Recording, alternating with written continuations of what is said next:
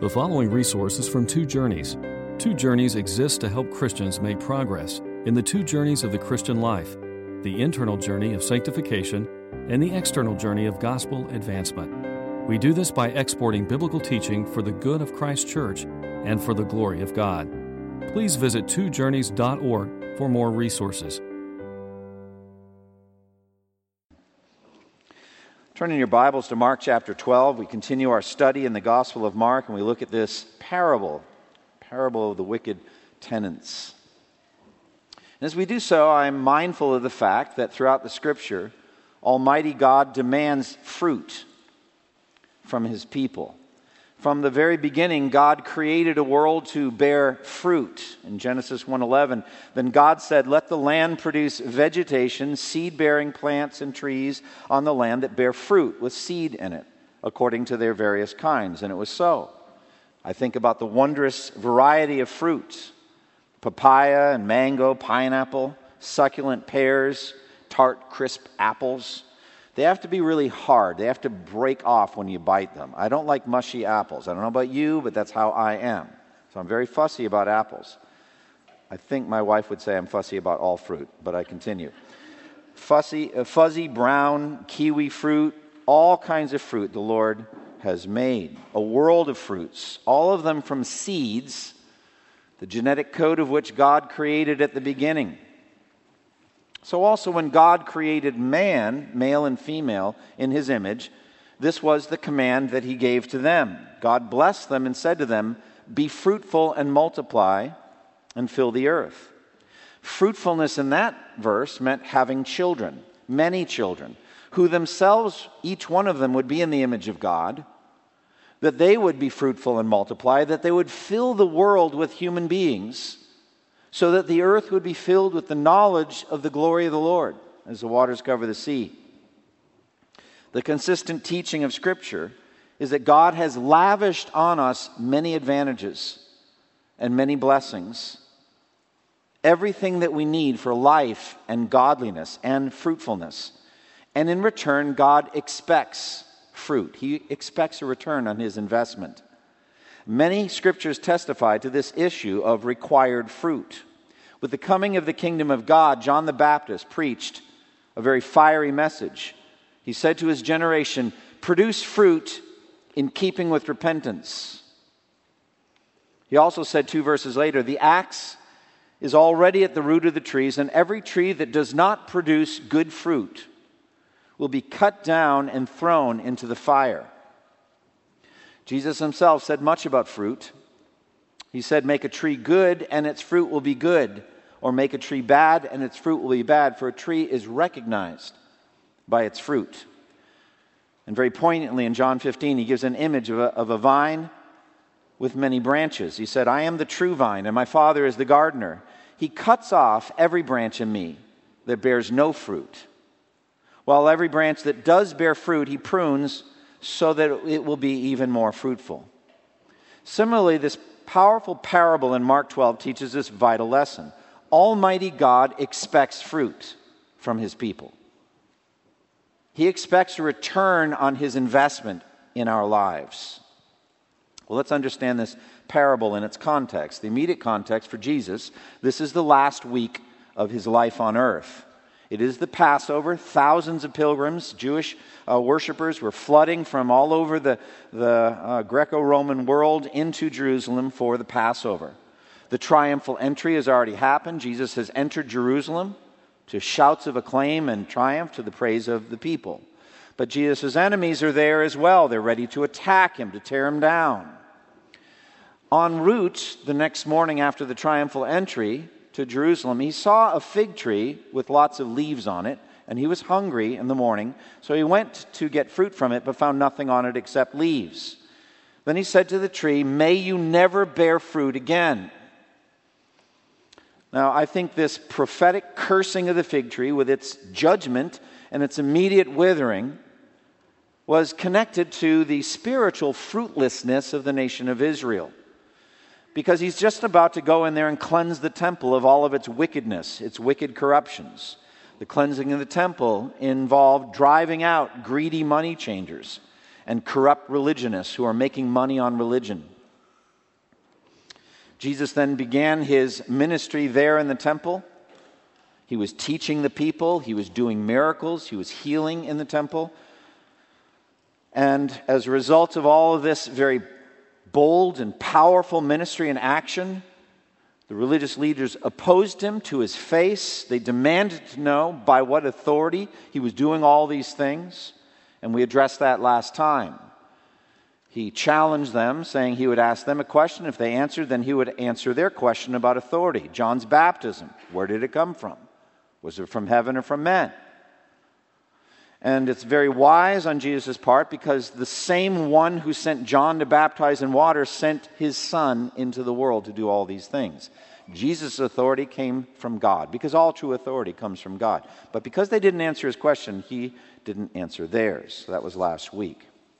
So that's the immediate context of Jesus. There is an ancient context to Jesus' parable of the vineyard, and I'd like you to look at it. Turn to Isaiah chapter five.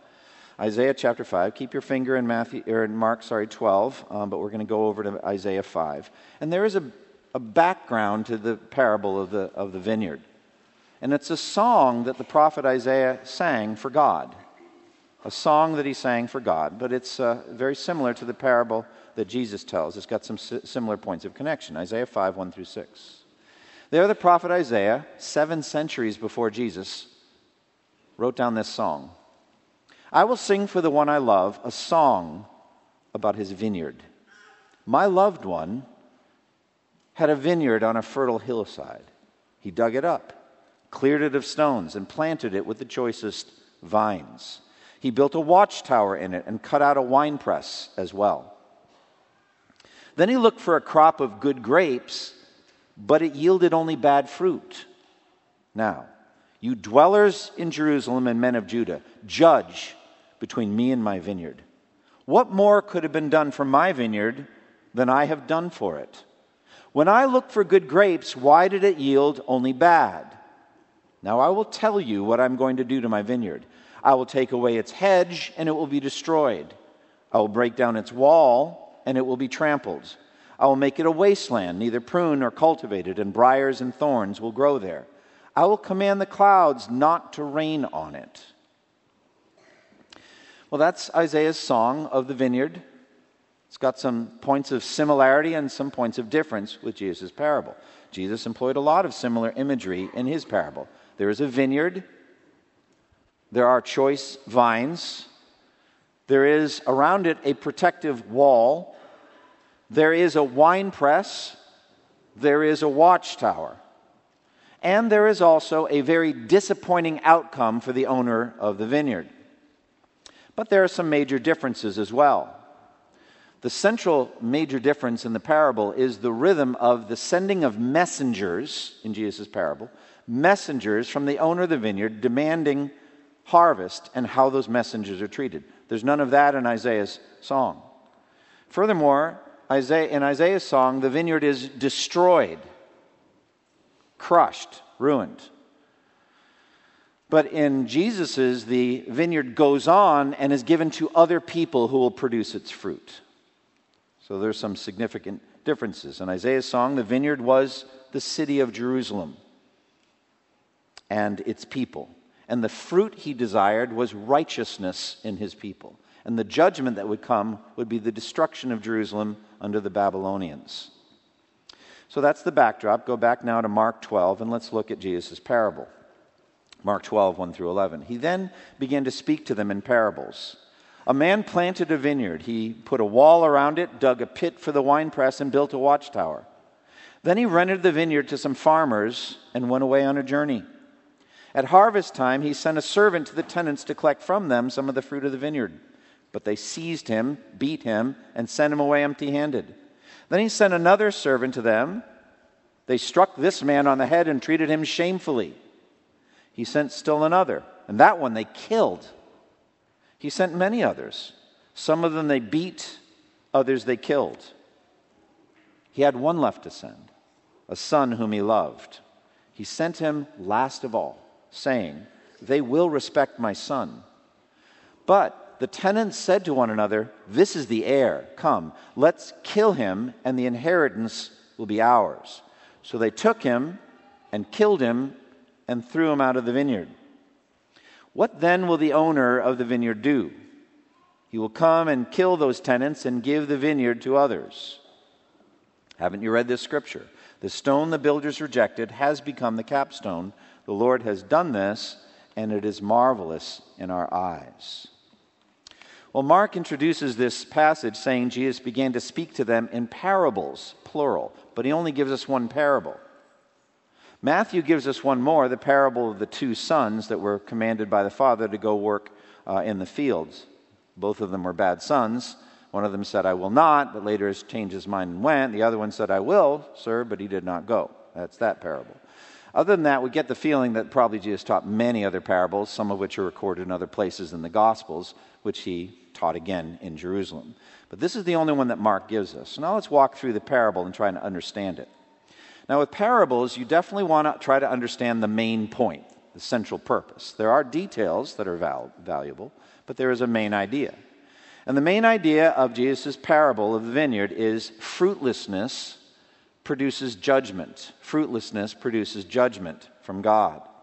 The image is that Israel is a vineyard with an absentee landowner or landlord. The central figure is this landowner, um, literally called a man, a householder. Uh, he planted the vineyard as an investment. Ordinarily, it would take three years to begin getting that return on the investment. Now, every advantage was given to this vineyard. First of all, there's a wall around it for protection, to keep out wild animals and thieves, the wall. There's also a wine press, which was an anticipation of the harvest, an anticipation of the profit from the vineyard. Generally, would have been two basins carved out of rock, and then lined with white plaster, an upper one and a lower one. And the servants would put the grapes in the upper one and tread them out with their feet, and then the wine, uh, the grape juice, would run down into the lower where it would uh, begin the process of fermentation, be gathered for per- fermentation, the wine press. Then there is the watchtower, which enables guardians to look out over the vineyard and make certain that it's well protected, a constant vigil, looking out over the surrounding terrain. Then in the parable, there are these tenant farmers. Now, what is a tenant? What does that mean? Well, tenants are hired laborers, skilled laborers, who are brought in to work the vineyard. It's not their vineyard. It belongs to the landowner. Their skill and their labor is essential to the success of the enterprise. These tenant farmers are brought in as stewards or workers under the owner. They don't own the vineyard. It doesn't belong to them. But if they do their work well, they will share in the profits. And so this is the key concept. The vineyard belongs to the landowner. The tenant farmers are just working the vineyard in the hope of sharing uh, its harvest. Also essential to Jesus' parable is the absentee landowner. The owner goes away on a, a journey. He's not visibly there moment by moment, controlling the venture, looking out over it, managing it. He's not there. In the Luke version, Jesus says the master goes away for a long time. So the tenants were on their own. They do not see the master day by day. They have to remember them in their minds and be faithful to them, to him in their hearts. Then there's harvest time. Verse two, at harvest time he sent a servant to the tenants to collect from them some of the fruit of the vineyard. The owner could mark the seasons. He knew when it was time to expect a return on the investment. And so he begins to send messengers, servants, to come and get his share of the crop at harvest time. Then comes the shocking rebellion on the part of the tenant farmers. In verse three, they seized the servant that was sent. They beat him. And they sent him away empty-handed. Then he sent another servant to them, and they struck this man on the head and treated him shamefully. He sent still another, and that one they killed. He sent many others. Some of them they beat, others they killed. Now, this must have been stunning to his hearers. Jesus crafted this parable to maximize shock. They knew Isaiah's song. None of this happens in Isaiah's song, but a different kind of judgment happens there. The details of Jesus' parable really are repulsive. The violence gets worse and worse with each successive messenger. The first servant is beaten. The second one is crushed in the head and treated shamefully, exposed to shame, humiliated. The next man is murdered outright. Even more amazing is how patient this landowner is. The crowd listening must have wondered how much more of this the owner was going to put up with. Jesus said the owner actually sent many others. Many. Some of them they killed and abused, others they beat. Every one of them, however, got treated shamefully, and the owner got none of his return on the investment in any case. Then comes the most shocking plot twist of all, verses six through eight. He had one left to send, a son whom he loved. He sent him last of all, saying, "They will respect my son." But the tenants said to one another, "This is the heir. Come, let's kill him, and the inheritance will be ours." So they took him and killed him and threw him out of the vineyard. Now this is so amazing, and it would have been stunning to Jesus' hearers. I, I think some in the crowd must have said, "Wait a minute, don't do that. I mean, isn't it obvious what's going to happen? Don't send your son." And notice that Jesus calls him a son whom he loved. At Jesus' baptism in, John, in, in Mark's gospel, it says, "You are my son, whom I love. With you I am well pleased." That was a, a message spoken directly from God to Jesus. To the world, in Matthew's account, it says, "This is my son, whom I love. With him I am well pleased." And the owner in the parable said to himself, "They will respect my son." Well, friends, that's exactly what should have happened. They should have respected his son. They should have delighted in his son, as God does. They should have listened to his son, as speaking the very words of God. They should have obeyed his son. They should have honored his son. They should have worshipped him and followed him. That's what they should have done. Instead, they rejected him, they despised him, they opposed him, and in the end, they killed him. Now, in the parable, what is the tenant's motive, the tenant farmer's motive? Well, the tenant farmers did not want the owner ruling over them. They rejected his authority. They didn't want to give him anything. They wanted full ownership of the vineyard themselves. They wanted all of the proceeds to come back to themselves. And when they see the son, they think this is the final moment here of us gaining control over the vineyard. They thought to kill the heir and take his inheritance, meaning the vineyard. It'll be ours then. And notice the detail. They kill him and throw him outside the vineyard. This is a clear prophecy of Jesus' rejection by the leaders of Israel and his crucifixion outside the city gates. Completely rejected by his own people. He died outside the city. All right, well, that's the parable. Then Jesus summons them to render a verdict, just as Isaiah did. In Matthew's account, Jesus asks them for a verdict, Matthew twenty-one forty. "Therefore, when the owner of the vineyard comes, what will he do to those tenants?" And they give the verdict, verse Matthew twenty-one forty-one. "He will bring those wretches to a wretched end," they replied, "and he will rent the vineyard to other tenants who will give him his share of the crop at harvest time." In Mark's gospel, Jesus renders the verdict himself. He will come and kill those tenants and give the vineyard to others. But it's similar to what Isaiah says concerning his song. "Now then, you dwellers in Jerusalem and men of Judah, judge between me and my vineyard. What more could have been done for my vineyard than I did for it?" He draws his hearers in to render a verdict, a judgment on this behavior. All right, that's the whole parable. Let's interpret it. Let's try to understand it. You go line by line and you just think, what does each figure and each aspect represent? Well, let's start with the absentee landowner. And that's obviously God. The absentee landowner is God. And the parable puts some of God's attributes on display beautifully.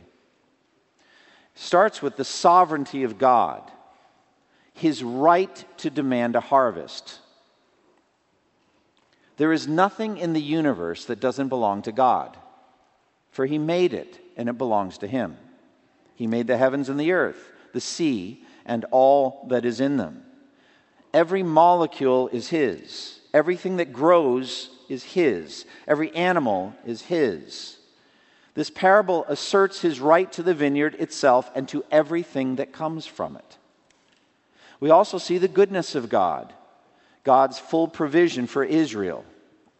God lavishly provided everything Israel would need for a full, rich, spiritual harvest. Certainly a physical harvest, but a spiritual harvest as well.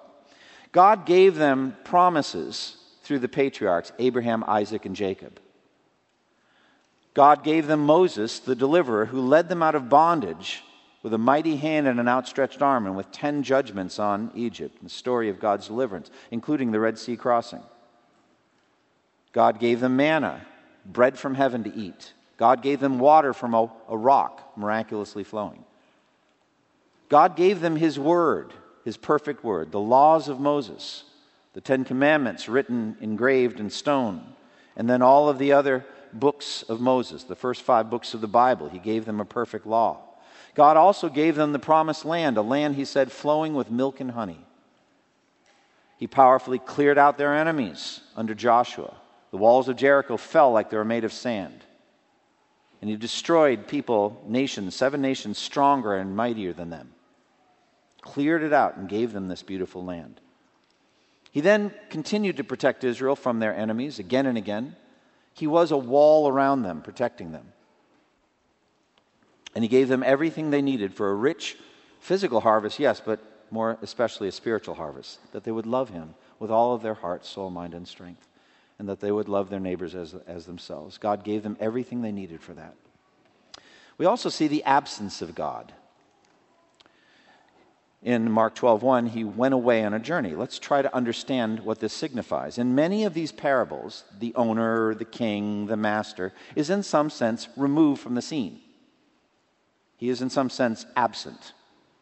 He is the master who entrusts five talents and two talents and one talent to his servants and then goes away on a long journey. He's not there. He is the owner of a house who entrusts the care of his servants to a steward who will look after the household while he's gone. He is the bridegroom who is a long time in coming, and all ten of the, of the virgins fall asleep. Five of them are wise and five foolish, but they're all waiting a long time for the bridegroom to come. He is the nobleman that goes away on a distant journey to get himself made king and then comes back at the right time, Luke nineteen. So here's the idea.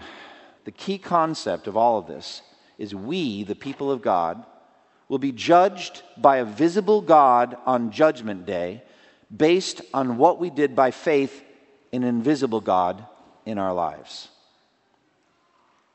Let me say that again. On Judgment Day, we will be judged at that time by a visible God based on what we did by faith in an invisible God. Here in this parable, the tenant farmers never see the landlord again. They only deal with his messengers, that is, until the end, in Matthew twenty-one forty. When the owner of the vineyard comes, what will he do to those tenants? He's coming. He will not be invisible forever. He is coming. Judgment Day is coming. The absence of God, however, is from our human perspective only. We perceive him as absent because we don't see him. The Bible actually reveals that God is everywhere present all the time. Psalm one thirty-nine, seven through ten. Where can I go from your spirit? Where can I flee from your presence? If I go up to the heavens, you are there. If I make my bed in the depths, you are there. If I rise on the wings of the dawn, if I settle on the far side of the sea, even there your hand will guide me, your right hand will hold me fast. God is always present. However, the Bible also reveals that God is a God who hides himself. Isaiah forty-five fifteen, truly you are a God who hides himself, O God and Savior of Israel. This means then that God, the King, the owner of all things, does not stand in front of us physically at every moment, demanding to be loved, honored, and obeyed, demanding his share of the crop. God is invisible. He is invisible, immortal, God only wise. effectively absent from our five senses as we make decisions about our lives. What we will do with our things. He's not right there while we make those decisions. Thus, we must have faith. We must be able to see the invisible God by faith, knowing that God sees everything that we do and that He will hold us to account for the decisions we make with His things. It is precisely for this reason that God sends His Word, to strengthen the faith of His people. Faith comes from hearing the Word.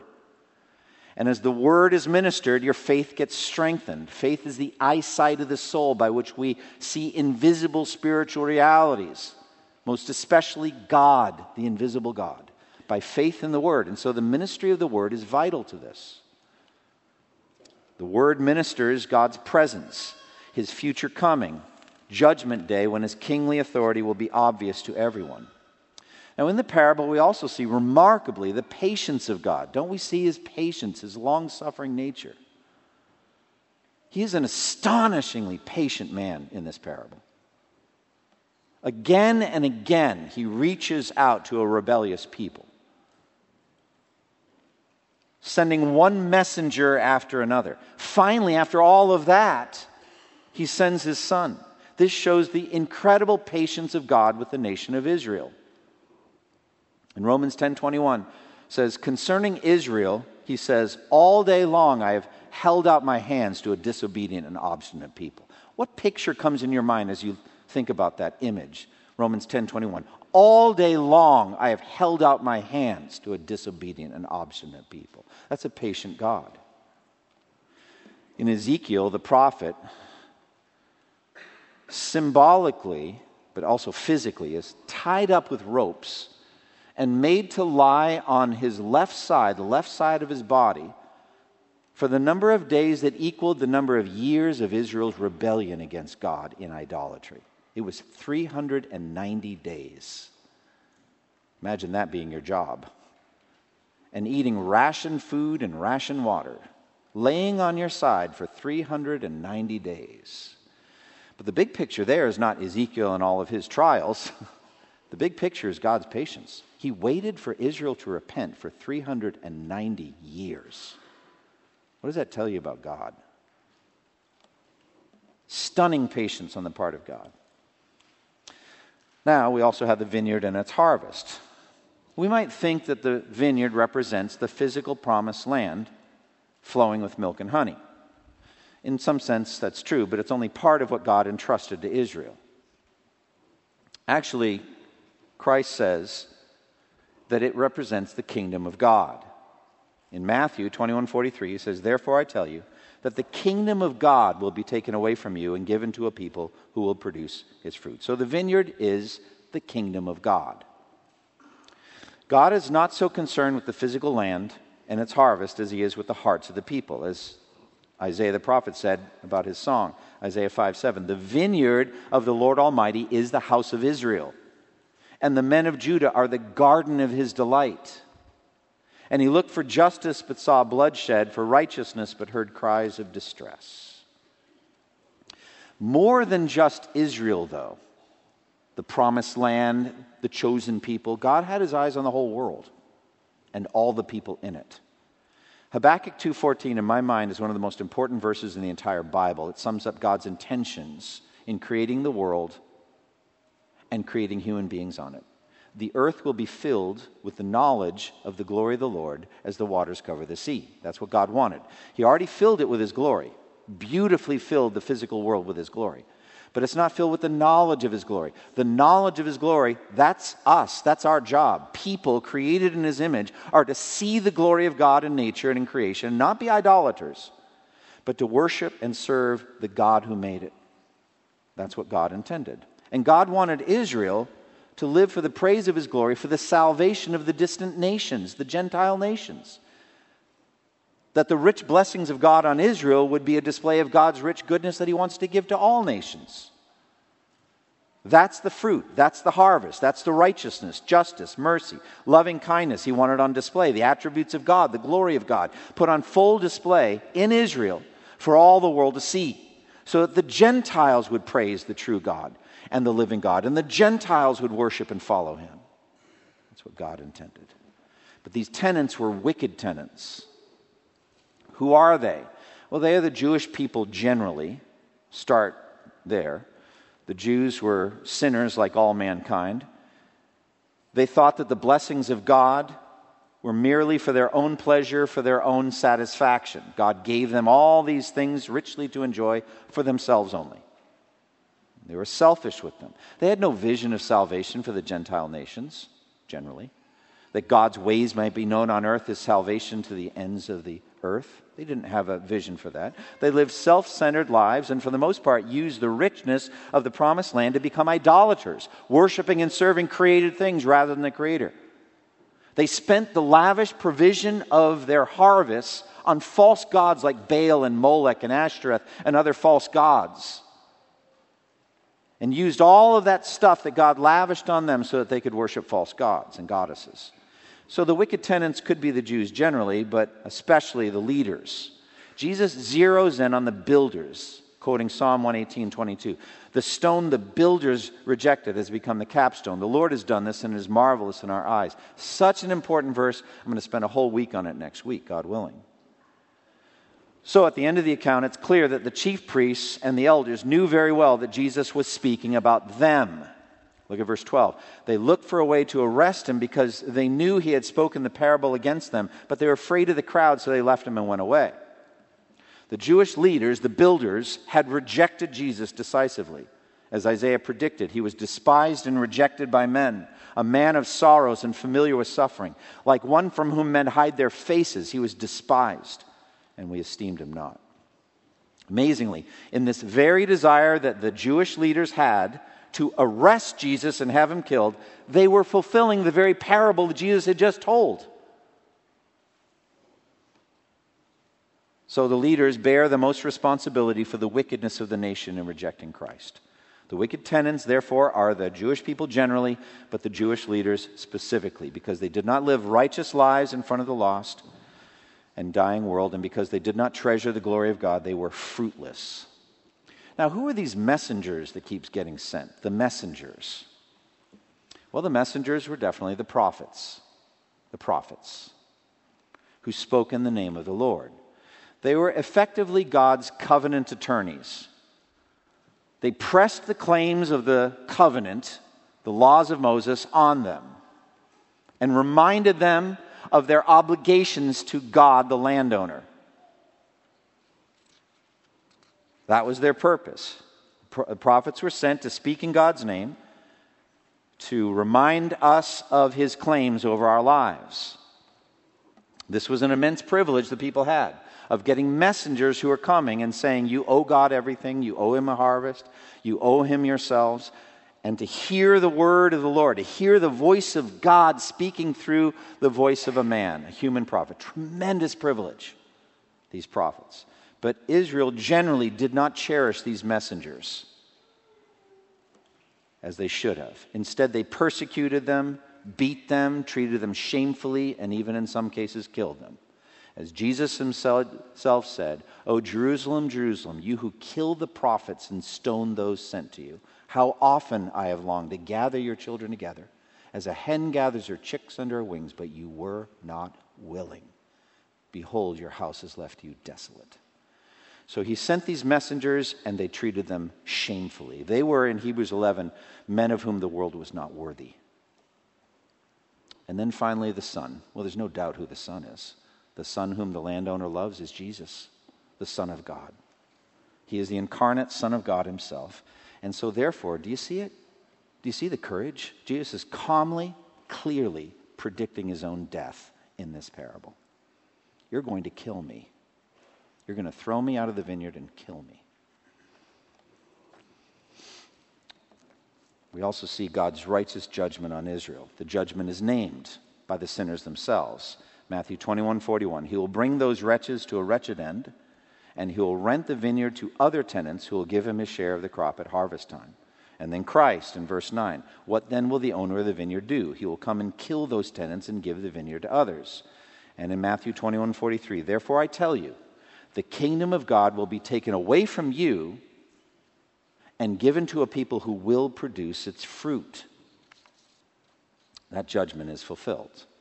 This is a significant change in redemptive history. The focus of God in the Old Covenant, in the Old Testament, was with the Jewish nation, the Jewish people. It's not that God wasn't doing things out with the Gentiles. He was to some degree.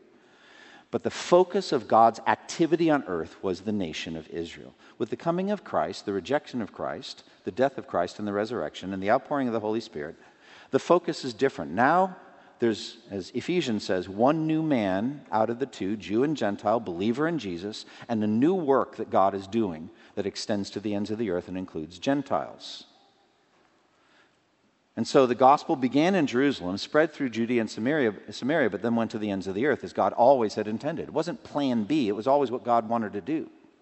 And the kingdom, therefore, was taken away from the unbelieving Jewish nation and given to a people who will produce its fruit, namely the church of Jesus Christ, including both believing Jews and believing Gentiles, who will produce its fruit.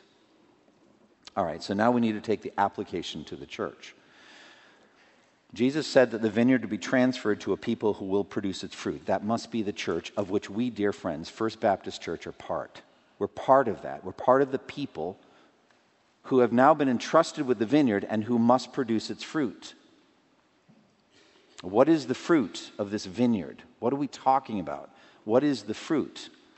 Well, I would commend what I've been talking about for years. The Two Journeys is a good way to answer that. The Two Journeys is a good in indication of the fruit. There's internal journey of holiness, a growth in holiness, to become for- conformed more and more to Christ, to be like Christ in your mind and your heart, to think like Christ, to love like Christ, to act like Christ, yourself, more and more. That's fruit.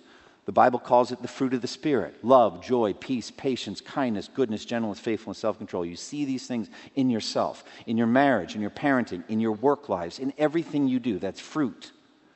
He wants that fruit. And then there's the external journey fruit, which is the spread of the gospel through evangelism and missions. We're surrounded every day by people who do not know God. They don't live for God. They don't love Him. And it's our responsibility to win them to Christ. It's our responsibility to share the gospel with them, to bring them out of darkness into light by our bold witness. We are responsible for that. We're responsible for this generation. We're responsible for this region.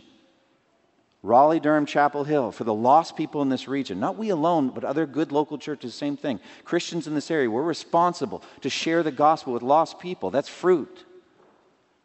And that's the fruit that God wants to see. Now, for you, as you're listening to this sermon, you need to stop and just ask, am I saved? Have I come to faith in Christ? Because everything you have, your intelligence, your body, your health, your strength, your talents, your gifts, everything that you have in life has been given to you by God. Every good and perfect gift is from above, coming down from the Father, and He will hold you accountable. He will ask you on Judgment Day what you did with it. And all of us have sinned and fall short of the glory of God. We can't save ourselves. And so God sent His Son, the very one mentioned in this parable, to die in our place under the wrath of God, that we might be forgiven of our sins. That's where the whole thing starts. You can't bear fruit until your sins are forgiven. But once that's happened, now what? I know I'm generally speaking to saved people, people who have been justified already. The question is, all right, how does this parable speak to me? And that is very clear in Matthew twenty-one, verse forty-three, God wants you, all of us, to produce the fruit of the kingdom. He wants you active in personal holiness and in the spread of the gospel to lost people. And so here are some applications. Number one, intensify your faith to see the absentee king. To know He's not absent at all. He sees everything you do and is very aware of every choice you make. Application number two, learn everything you can about Judgment Day, in which you will show the absentee landowner the harvest of your life, the harvest of the kingdom. Application number three, learn everything you can about how God defines fruit. I've just given you what I think the fruit is.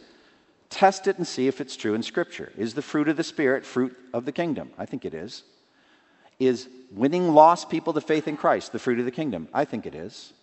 But you need to come to that conviction yourself. Application number four. Delight in the vineyard and see the richness of God's provision. He has provided better for you than He provided for the Old Covenant Jews. We have better promises. We have the New Testament, twenty-seven books of the New Testament. we have the indwelling Holy Spirit. We have the whole story of Christ, his blood shed on the cross for us, his resurrection. We have better promises. We have a better hope. We have a better life. We have better everything. Delight in that. We have, we're surrounded by a wall. God's protecting us from demonic forces. There's a watchtower. He's watching over your life. He will not let you be tempted beyond what you can bear. He's protecting you so that you can be fruitful. Application number five, marvel at God's patience with you. Look at how many messengers he's sent to you. How many times he has spoken his word to you. How patient he has been with you. Has not God been patient with you? So think about that. Application number six, make the most of God's patience, because God's patience, we're told, is to lead you to repentance. Application number seven, if I could just put it this way, don't shoot the messenger. Isn't that what this is about? They shot the messengers. What does that mean, that expression, shoot the messenger? Well, I always picture some king, and he wasn't at the battle, and some battle was fought, and it was lost. And messengers are sent to tell the king that the battle was lost. And he shoots a messenger because he doesn't like the message. That's the picture I get of shooting the messenger. Do we ever do that? Oh, we do. God sends somebody to convict you of a sin pattern in your life or something like that, and you don't want to hear it. I tell you in the book of Proverbs, the essential difference between the wise and the fool is what you do when you're convicted of sin. The wise person listens and is humble and makes changes. The prideful person shoots the messenger in one form or another. So the key moment in this parable is when God speaks to you and sends you messengers, listen to those messengers and be humble, be thankful, and believe what they have to say. Act, application number eight, honor and revere the Son of God that he sent, the one that he loves. The hero in the story is the son who died. This parable isn't the end of the story. We know that his death atoned for sin, that his resurrection gives hope of eternal life. This isn't the end. It just teaches one aspect of it. And application number nine, understand where we are in redemptive history. We are the people who are supposed to produce the fruit of the kingdom. That's us. It's our time now, dear friends. This is our opportunity now to produce the fruit of the kingdom. Let's be faithful. Close with me in prayer. Father, we thank you for the powerful lessons of this parable. It is a disturbing parable. It is difficult to read. It's difficult to understand the human nature of the wicked tenants, and to be humble enough to see tendencies like that in ourselves. But at the same time, we thank you that our sins are forgiven, that we've been transformed, the heart of stone has been removed, and the heart of flesh has been put in. We yearn to be pleasing to you. We delight in our inner nature. We delight in God's laws. We want to produce the fruit of the kingdom. So, Lord, make us, make us fruitful. Help us to be faithful. We thank you for Jesus, the hero of every story. We thank you for his courage, his willingness to die, and his giving of his Spirit so that we might be eternally and infinitely fruitful. In Jesus' name, amen. Thank you for listening to this resource from two journeys dot org. Feel free to use and share this content to spread the knowledge of God and build his kingdom. Only we ask that you do so for non-commercial purposes and in accordance with the copyright policy found at two journeys dot org. Two Journeys exists to help Christians make progress in the two journeys of the Christian life, the internal journey of sanctification, and the external journey of gospel advancement. We do this by exporting biblical teaching for the good of Christ's church and for the glory of God.